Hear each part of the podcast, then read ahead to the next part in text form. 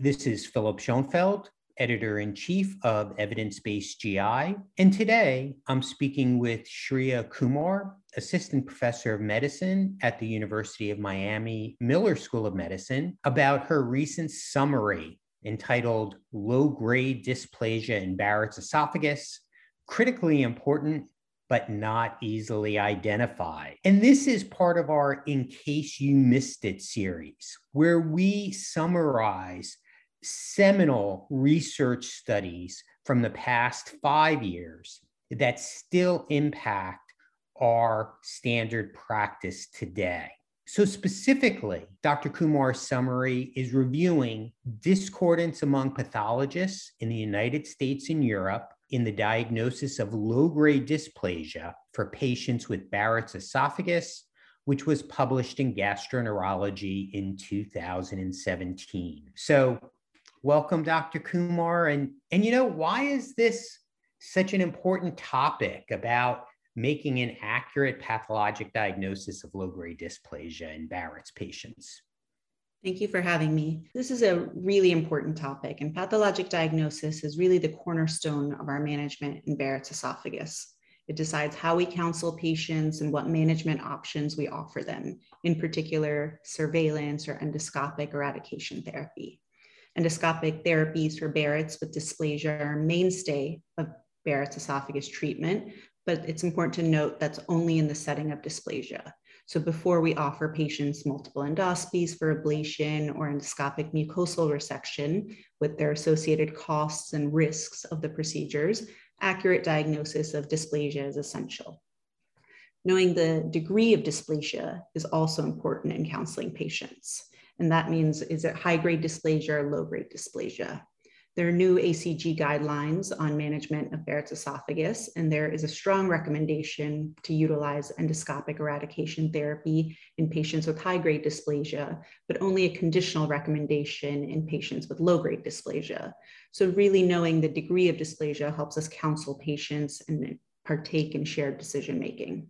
I think that's really the crucial thing to emphasize that if a patient has high grade dysplasia, there's a strong likelihood they may have concurrent esophageal adenocarcinoma or that it will progress to esophageal adenocarcinoma. So those patients should go to endoscopic eradication therapy with resection of any visible nodules with radiofrequency ablation usually.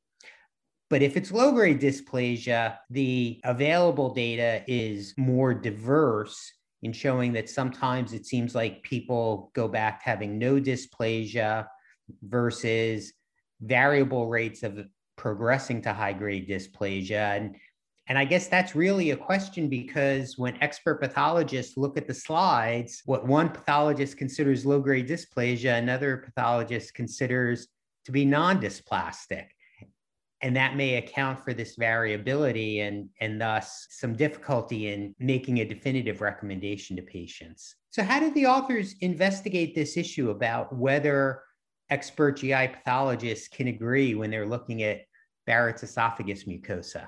They did a few, a few things in this study. First, they used three US based expert pathologists to discuss the diagnostic criteria for low grade dysplasia. In particular, they wanted to distinguish inflammation predominant low grade dysplasia versus dysplasia predominant low grade dysplasia. Second, they had seven experienced pathologists, four that were from the US, three from Europe, that reviewed pathology slides of patients with Barrett's esophagus. And the pathologist selected whether the slides represented non dysplastic Barrett's, low grade dysplasia predominant Barrett's, low grade inflammation predominant Barrett's, or high grade dysplasia.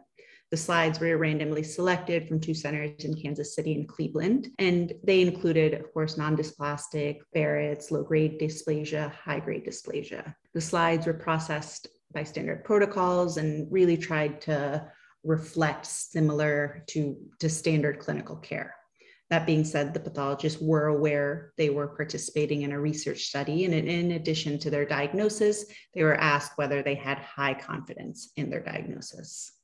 Well, part of that study design reflects one of the conundrums of managing patients with low grade dysplasia, which is is the pathologic diagnosis being impacted by inflammation due to acid reflux into the esophagus?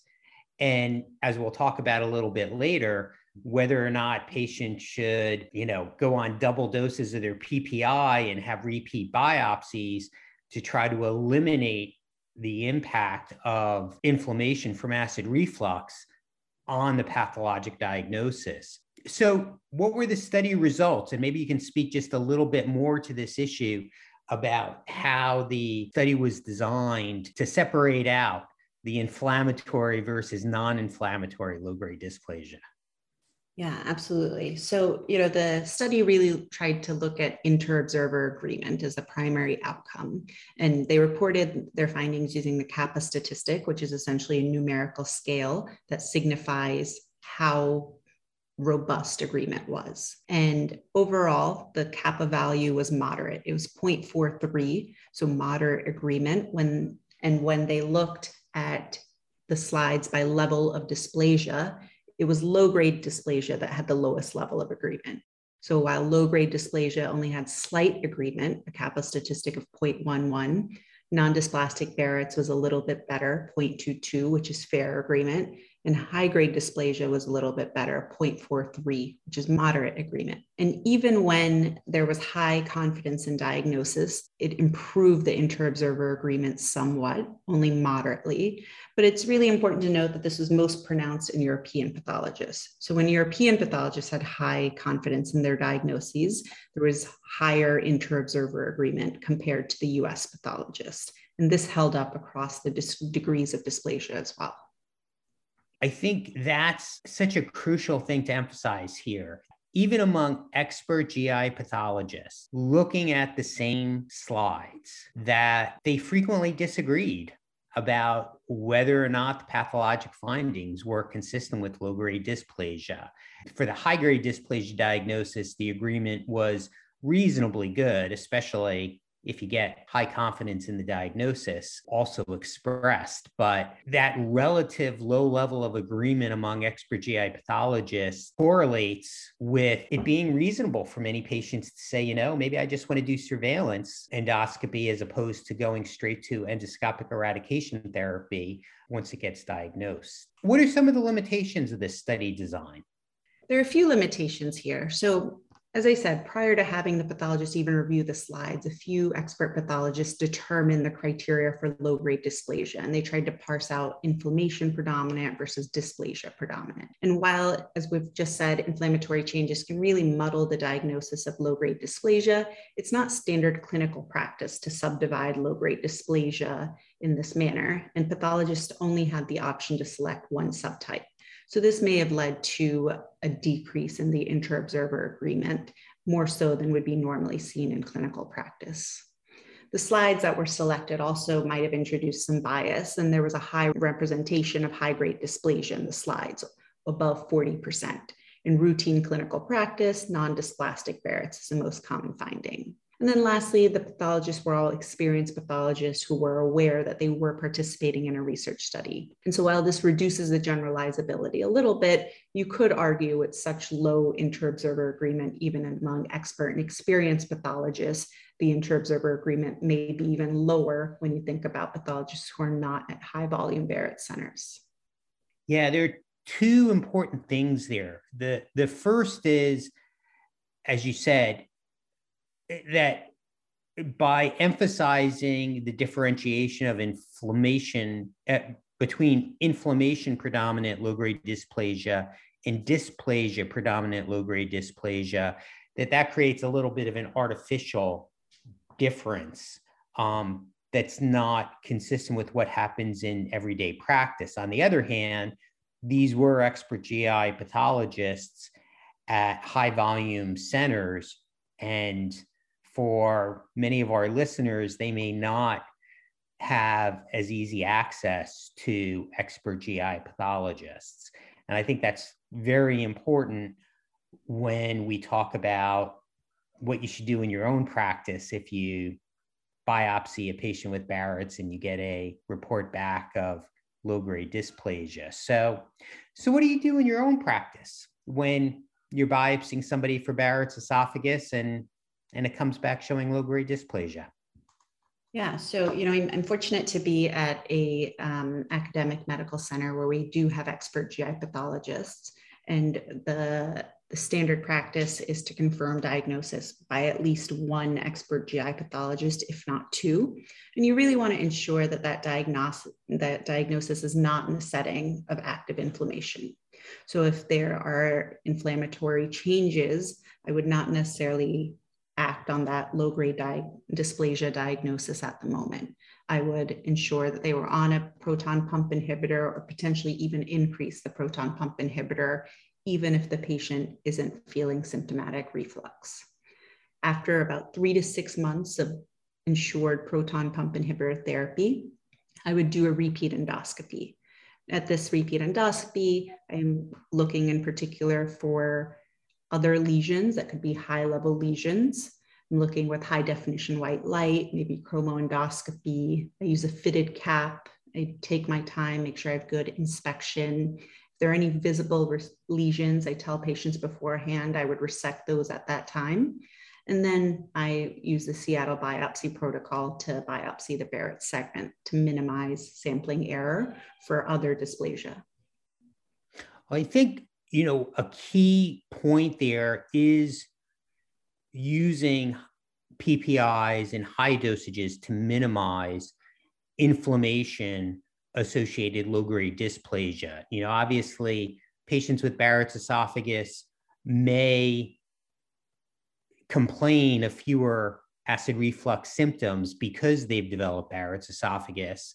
And even if a patient is on a daily PPI dose, it may be appropriate to double their dose and repeat your biopsies in three months to see if low grade dysplasia is still present. On the other hand, if I've got two GI pathologists that just say with very high confidence, look, this is low grade dysplasia, um, this is not being impacted by inflammation from acid reflux, that confidence is also helpful when I uh, outline options to the patient. And, and I guess that's where the rubber meets the road here.